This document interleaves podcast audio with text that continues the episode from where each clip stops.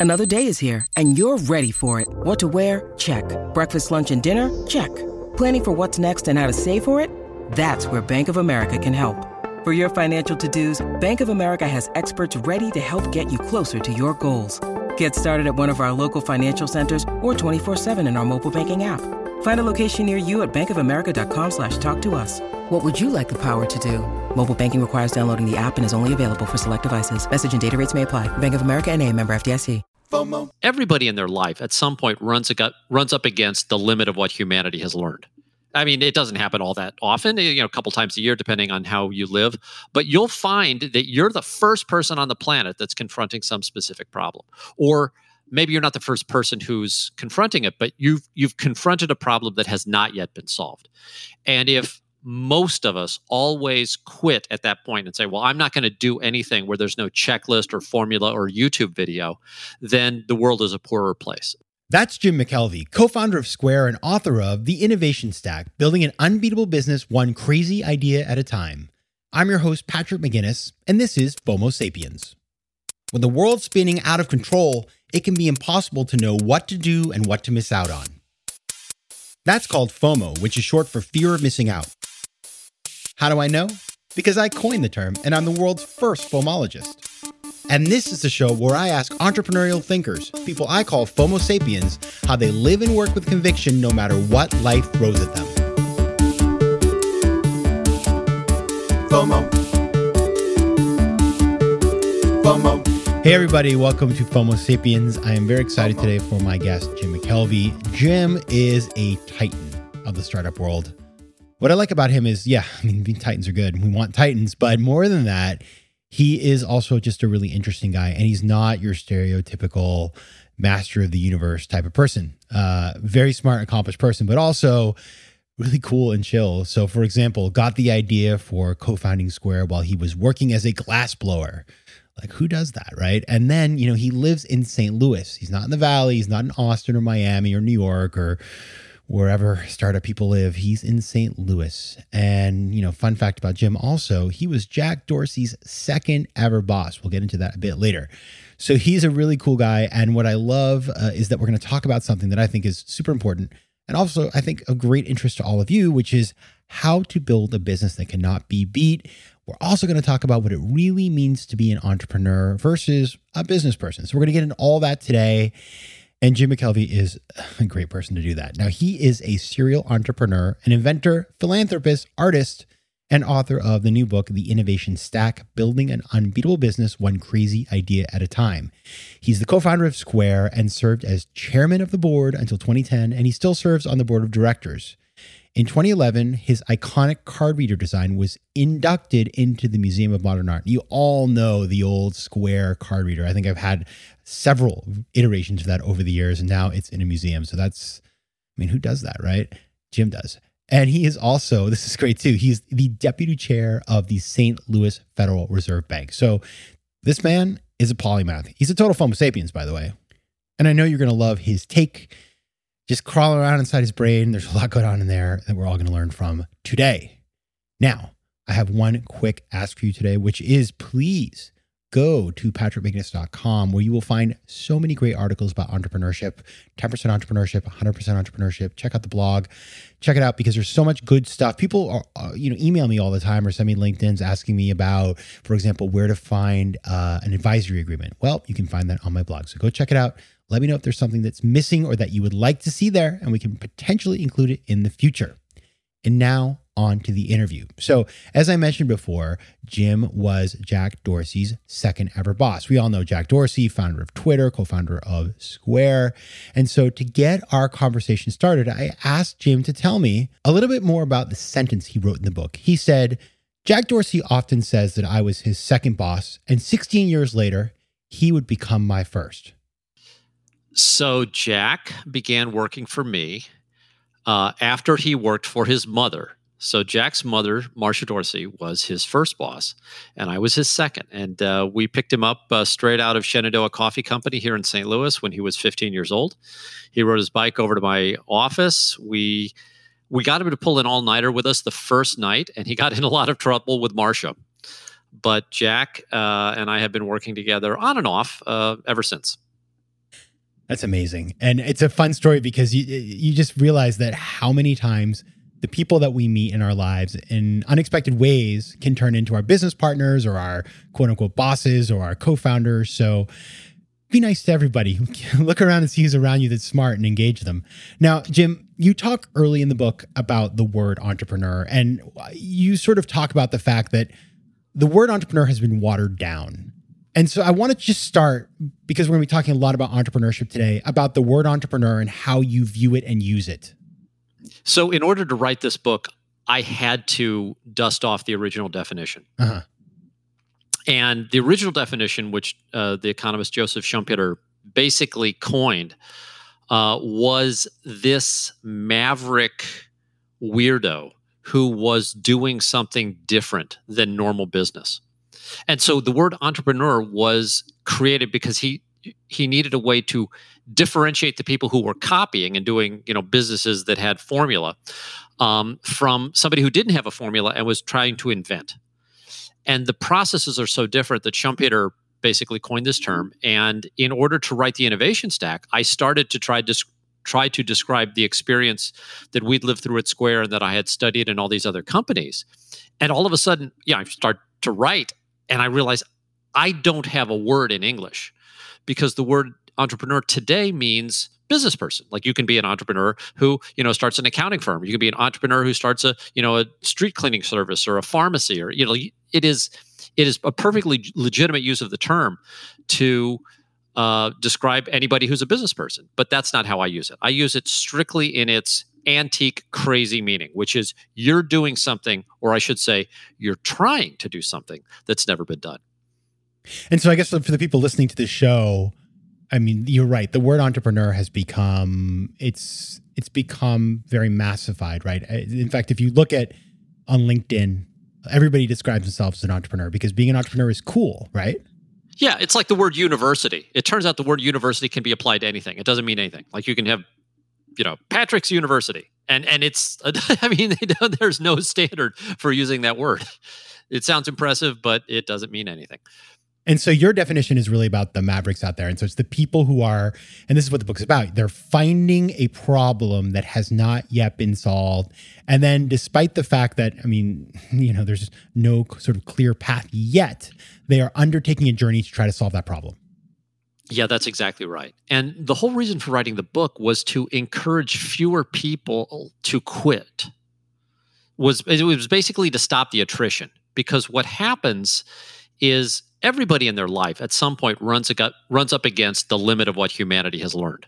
I mean, it doesn't happen all that often, you know, a couple times a year, depending on how you live. But you'll find that you're the first person on the planet that's confronting some specific problem, or maybe you're not the first person who's confronting it, but you've you've confronted a problem that has not yet been solved.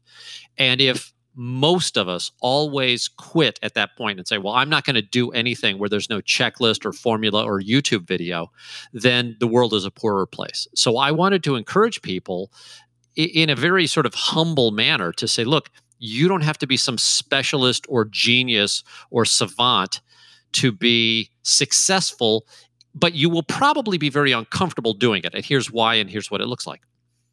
So let's dive right in. This book is called The Innovation Stack. And, you know, you define it. i am going to get you to do it in a second. But the way I sort of read it is it's about having an interlocking series of inventions that you use to build and scale a business. But just to dive into it, how how do you define the the innovation stack and, and how does that fit into the idea of entrepreneurship?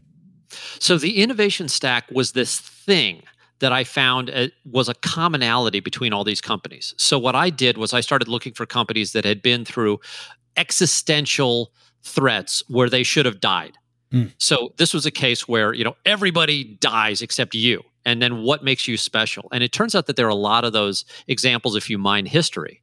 And going through history, I found that all of these companies had this thing, and I needed a name for the thing. And, and the thing I called an innovation stack because Mm-hmm. that's what it kind of was.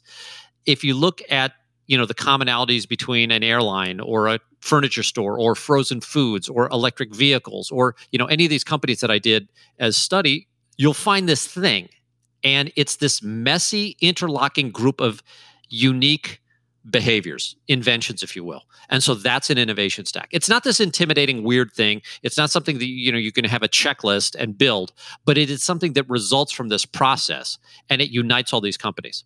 Quick math. The less your business spends on operations, on multiple systems, or delivering your product or service, the more margin you have and the more money you keep. But with higher expenses on materials, employees, distribution, and borrowing, everything costs more. So to reduce costs and headaches, smart businesses are graduating to NetSuite by Oracle. NetSuite is the number one cloud financial system, bringing accounting, financial management, inventory, and HR into one platform and one source of truth. With NetSuite, you reduce IT costs because NetSuite lives in the cloud with no hardware required, accessed from anywhere. You cut the cost of maintaining multiple systems because you've got one unified business management suite. And you improve efficiency by bringing all major business processes into one platform, slashing manual tasks and errors. Over 37,000 companies have already made the move, so do the math. See how you'll profit with NetSuite. And with rising prices everywhere you look, you gotta do the math and save money. Good news by popular demand, NetSuite has extended its one of a kind flexible financing program for a few more weeks. So head over to netsuite.com slash FOMO. That's netsuite.com slash FOMO.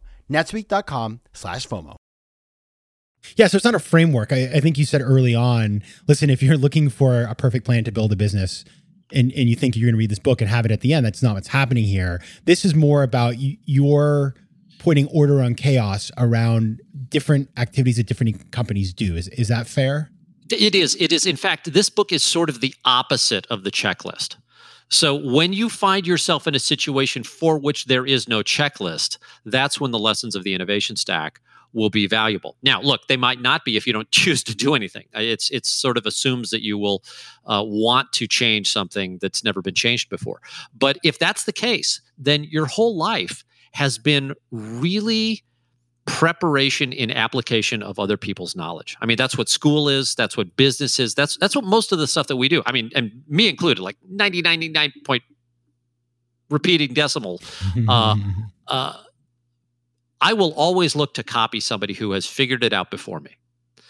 But occasionally I'm thrown into these situations where nobody's figured it out. And then I have to ask myself, okay, am I willing to do this fairly uncomfortable process called innovation, called invention, where I don't get to copy? And that's when the, le- the lessons of the innovation stack apply. Gotcha. So it's like you you get to that point where something isn't working, you pull out the old user's manual, you flip to the end of it and there's blank pages and it's your job to fill in the blank pages yeah yeah yeah. Do you choose to continue? I love right. it. all right all right there's, so, a, there's a disclaimer. The like the last page is a we're not responsible for what happens to you. You sign away and go. That's a bit. I like that a lot. I like the uh, thinking about it that way. Now um let's start you have you know let's take the example of square. We're going to talk about square here. Um you you know you'd been an entrepreneur before. It's not like you'd never done that but you had sort of stepped away and were working as a glass blower and one day you're in your studio and you find what you deem to be a perfect problem and it's this problem that nobody has solved before that it is in your power to go after and solve so i'd love to hear the story of how you found that perfect problem and, and how you came up with the idea of starting Square. So it was funny. Uh, starting the company was actually Jack Dorsey's idea. So Jack started Twitter, and after Twitter kicked him out, uh, he came back and he said, "Hey Jim, you want to start a company with me?" And I was like, "Yeah, sure, Jack. What do you want to do?" He's like, "I don't know. What do you want to do?" And I was like, "I don't know." So we were casting around for ideas. We'd had a couple of, I, I would say, okay ideas. They weren't great, but we had already hired our first programmer, so he was starting and we had to sort of get our act together. And I was back in St. Louis packing up my studio because I was working as a glass blower, um, and I was trying to sell this piece to this lady who only had an American Express card. I couldn't accept it. I lost the sale, and I was really upset because this piece had been sitting on the shelf for years. And I looked down at my iPhone and I thought, why in the world does this iPhone, like this magic device that automatically becomes a book or a TV or a stock ticker, like the iPhone magically transforms into whatever I need it to be? Um, and it didn't transform into a payment register. And I was like, this is what we should do. I should make my iPhone magically transform into a credit card machine. So I called Jack on my iPhone and I was like, hey, man, I think I know what we should do with our company. And he loved the idea. So that's how we uh, began our journey into the payments world. Now, I should tell you this neither Jack nor I knew anything about payments. We didn't know how hard the journey was going to be. You know, I figured this was going to be, you know, a couple weeks of work. Um, I figured it'd be this, you know, sort of moderately cool thing that m- maybe some of my friends would use. We had no idea that we were, uh, first of all, committing to so much effort, and secondly, that would have such a large impact. Did you realize at the time, were you looking at other things as well? Did you have a list of like 30 things and then this one just came and you had an aha moment? It was like, let's go after this one? Or was it was it different than that? It, it wasn't so much aha. And since you've asked me not to swear on your pers- on your show, I will not tell you the word that I used when I lost this sale. But it was it was this burning anger, really, okay. because I've I've been there. Like I know what it's like to lose a sale. I know what it's like to essentially be ripped off as a small merchant because as a small merchant i did accept mastercard and visa at my studio and i knew that they were you know just exploiting us but i also knew that i was too small to do anything about it just by myself. So getting into that world was you know was sort of revenge. Uh, it was sort of noble but it was also sort of dark. And i won't tell you what you know combination there were because i don't honestly it was 12 years ago i don't really remember. Um, but it was not all just oh let's do good for the world. It was more like man i am so sick of getting ripped off. I am so sick of this. I am just so frustrated uh, that that was a lot of the energy at least for me.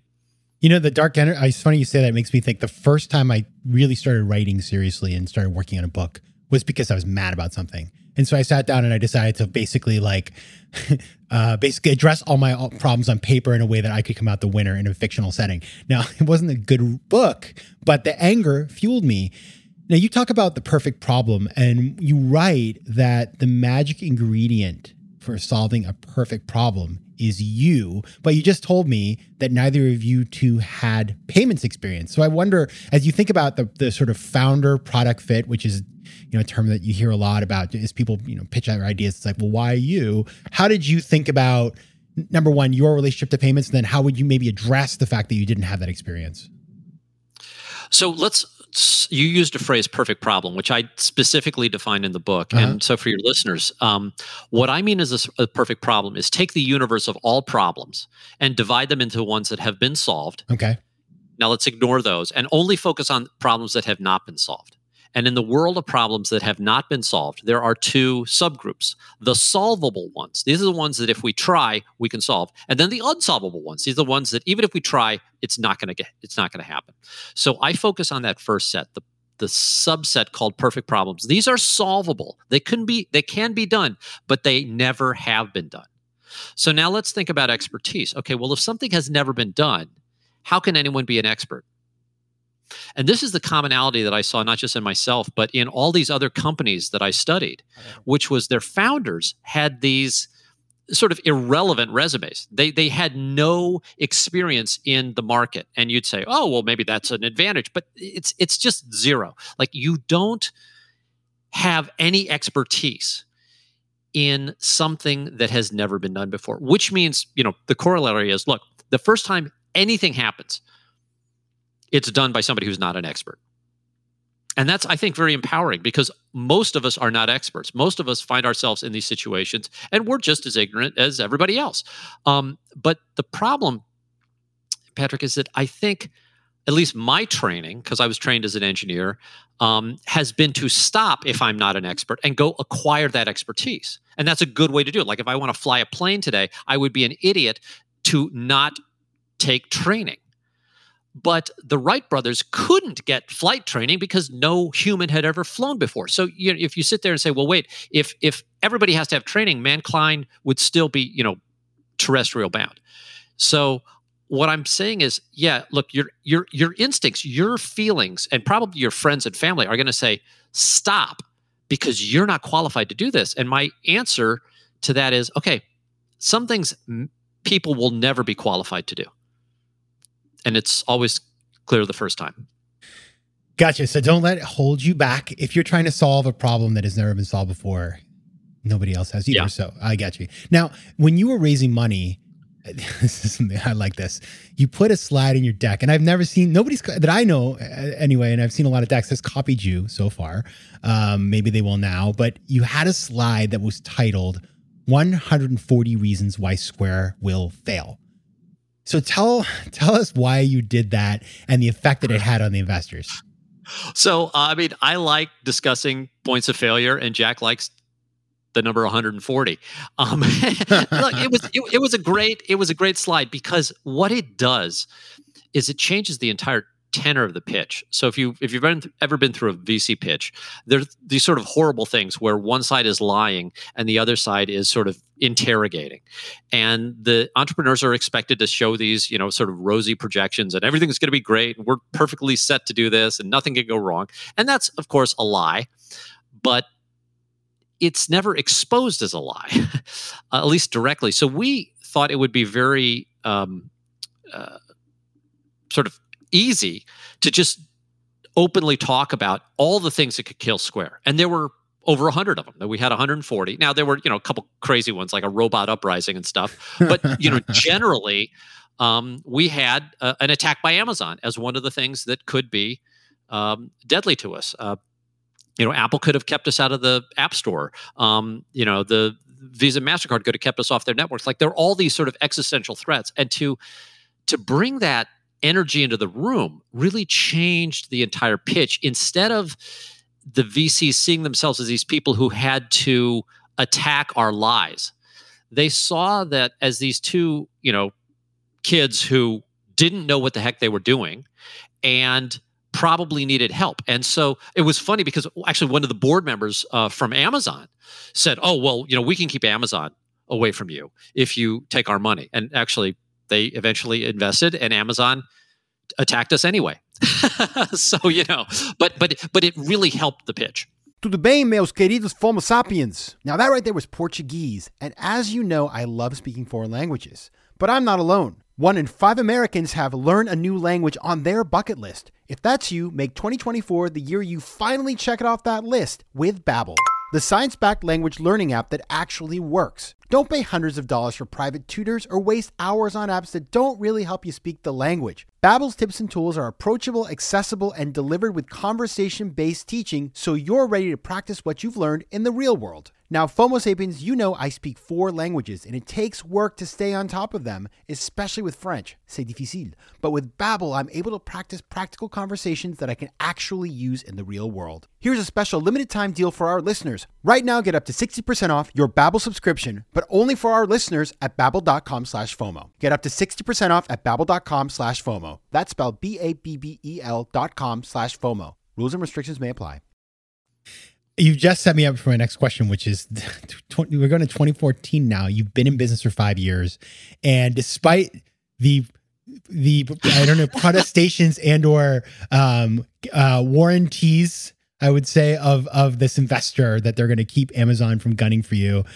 They, I mean, you know, Amazon when they want to do something, they don't they don't hold back. So they copy your hardware, they undercut your price by thirty percent they start offering live customer support, which was very compelling. Um, so they are coming for you. I can only imagine what that felt like. And yet you survive. So tell us about what happened and how, when you flip the manual to that last blank page, you found a path forward to survive. So it was totally chilling. I mean, we had the board meeting right after that announcement was made, and very, very experienced people on our board nobody had an idea of what we could do to combat Amazon. And so what we did was what any company would do. We went looking for other companies that had survived Amazon, planning to copy what they had done and couldn't find any survivors. So we had nobody to copy from. So then we had this sort of introspective moment where we said, okay, well, what should we do differently? And the funny answer that we came up with was all the stuff we're doing, including the price that we were charging, which was 30% higher than what Amazon was charging, uh, we were doing for very good reasons that we didn't think made any sense to change. And so we didn't do anything differently. Now, that's not to say that it wasn't terrifying. It was just to say that, well, wait a second, we're just going to keep doing what we're doing. And I guess hope for the best. I mean, maybe that was a strategy, hope for the best. Uh, but it was really a, a, a conscious examination of what Square had chosen to do. And it was, in fact, our innovation stack. Now, we didn't call it that. The 14 things that we were doing differently from the market had not been, you know, sort of labeled an innovation stack yet.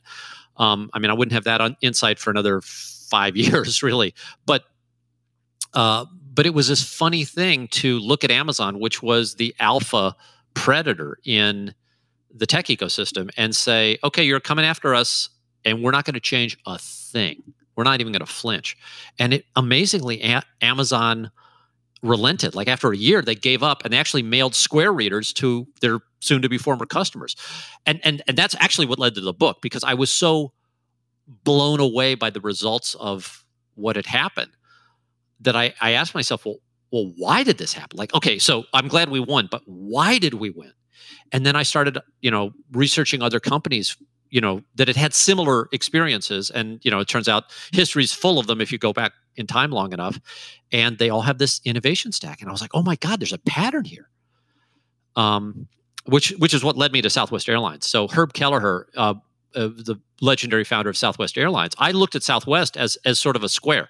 Now you'd say airlines and payments have nothing in common with each other, and they're flying planes, and we're you know swiping Visa cards, and I mean, but to me they were both the same because they had both survived these really low odds situations in their founding. So I flew down to Dallas and I showed all my research. It was just research at the time to Herb, and he got really excited and he said he said yeah you know i i didn't look at it this way but what you say was what happened at at southwest and, and then there's a problem with talking to one of your business idols. Herb actually gave me a homework assignment. Herb herb said he said well how are you going to share this with the rest of the world? And i was like oh my god i got to write a book. So um so that's that's that was sort of the genesis of it was this attack by amazon caused this basically research project so that i could you know figure out what had happened to me. Um, and then it led to Herb's doorstep and now to the book. When you think about these decisions, because you know, the are decisions, the decision to do nothing is still a decision. Like, you know, if you yeah. had told me we were so scared that we just froze and then we won, I would I would believe you as well. But I, you know, I, I, I believe that you credibly chose that. But well, yeah, I mean, it was it was not paralysis entirely, mm-hmm. but the question is, okay, you're gonna you want to do something you absolutely want to do something when you're attacked but what do you do? And our answer was we do exactly what we're doing because everything we were doing was being done for customers or for reasons that we thought were necessary for the market. So we couldn't think of anything else. It reminds me a lot when you talk to entrepreneurs and they're very afraid of their competitors understandably especially when it's amazon right? But to the point where they get the FOMO and they feel like everything their competitor does, they have to match or better. When in fact, it takes them off of their own game. And if you're doing the right things, then you're just distracting yourself. So having that conviction is important, right? It, it, it is in certain cases. In other cases, it is absolutely appropriate to copy what your competitors are doing. So if you're in a market where there is little differentiation between companies, and one company makes a move, you must always copy that move. It's it's sort of the rule of business. Mm-hmm. And and that rule exists for a very good reason, which is to say you don't want everybody else to have an advantage that you don't. And so this is why all banks kind of look like every other bank and you know pick a coffee shop and they kind of look like the other coffee shops. Pick almost any business and you'll see that they're structured very very similarly and if one company invents something it's not long before everybody else figures out how to do the same thing. That applies throughout business with one exception and that exception is the entrepreneurial companies the companies that are actually you know sort of running these innovation stacks of their own which differentiate them so much that in that case you shouldn't copy and if a competitor tries to replicate what you're doing, they're going to fail for a bunch of other reasons that I explain in the book. And you can kind of ignore them. And I know that's insane to say you can ignore competition. But in fact, if you're running the playbook in the innovation stack, you don't have to worry about it. When you think about the entrepreneurs that you write about, the kind of entrepreneurs that are running these businesses, whether it's Herb Kelleher at Southwest, whether it's the folks at IKEA, yourself, what what are the traits? I mean, is it possible to look at those people and say, you know what, there's this common thread, whether it's, you know, something that they're born, whether it's something that they've lived with, whether it's some sort of character um, attribute. Do you see anything across that, or are they all sort of very different? So there's this combination of sort of humility and hubris, right? Pride to think that you can do something. Um, but then the ability to also accept the fact that you don't know what you're doing because you're not an expert. You're a lawyer starting an airline, like Herb was. Uh, you're a glassblower or I don't know what Jack. Jack's a massage therapist. That's his professional credential, actually. Uh, you know, massage therapist and a glassblower starting a payments company. Um, you're somebody who has to be humble because you have to take in you have to take input from your surroundings but you also have to have the ability to keep going the ability to say well this is really unpleasant but i'm not going to quit. Um, and then i guess if you want to be alliterative here um, a third h that i always thought was huge was humor like like the ability to laugh. And i didn't meet so so just full disclosure here most of the entrepreneurs that i study are long dead um, because I didn't want to use contemporary examples too much because most of them are are these tech companies that have these insane, uh, you know, uh, you, know, viral growth and and marketplace lock in. There are a bunch of things that'll make you successful as a high growth tech company that have nothing to do with originality or unique behavior. Um, and so I wanted to exclude those. So unfortunately, I was confined to history for most of my studies. But if I look at the people who and, and read their diaries and, and and study them. Like these were great, fun people. And I have to imagine that when you know things went wrong, uh, many of them were laughing. Humility, hubris, and humor. What I will start calling Hugh cubed. There you go. You can use that if you want. That'll be your, you know, uh, no, no, it's my gift to you. Uh, the next I have trouble pronouncing the letter H, so that's the next FOMO. Everybody, just get ready. all right. The book is called The Innovation Stack: Building an Unbeatable Business One Crazy Idea at a Time. The website is jimmckelvey.com. Jim McKelvey, thanks so much for being here. Patrick, thanks you so much. This has been super fun. FOMO. Big news. We now have a brand new website. So head over to FOMOSapiens.com where you can listen to past episodes, learn more about the show, and find out how to advertise. Also, head over to Spotify where you can find and follow playlists of the best of the show. You can also connect with me on Instagram at Patrick J. McGinnis, on Twitter at PJ McGinnis, and on LinkedIn. I'd love to hear from you, so don't be shy. FOMO Sapiens is recorded in New York City. Theme music is by Mike McGinnis, and editing and post production is by Josh Elstro. If you like today's show, please be sure to rate it and recommend it to your friends. And as always, you can find me at FOMOSapiens.com and at PatrickMcGinnis.com. To advertise on FOMO Sapiens, reach out to contact at FOMOSapiens.com. FOMO. FOMO.